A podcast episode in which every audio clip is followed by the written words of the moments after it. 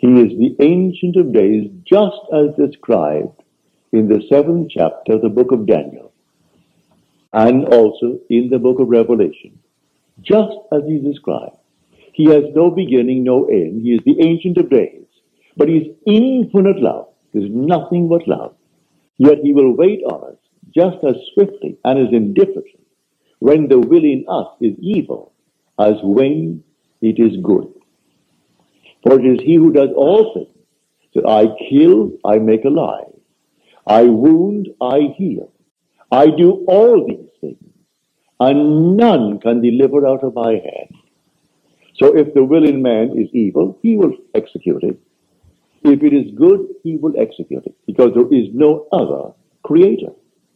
So it's entirely up to man what he imagines. What am I going to imagine? But remember, when I imagine, I must imagine and then completely yield. That is faith. For by faith we understand that the world was created by the Word of God. What word? A spoken word? We are told in the beginning was the Word, and the Word was with God, and the Word was God. It's God Himself and His Son. And His Son is David. I have found in David a man after my own heart, who will do all my will. So any will, good, bad, or indifferent. It's that power in you, for he is defined in Scripture as the power of God and the wisdom of God. So the power and the wisdom to create anything in this world is housed within man. That is David.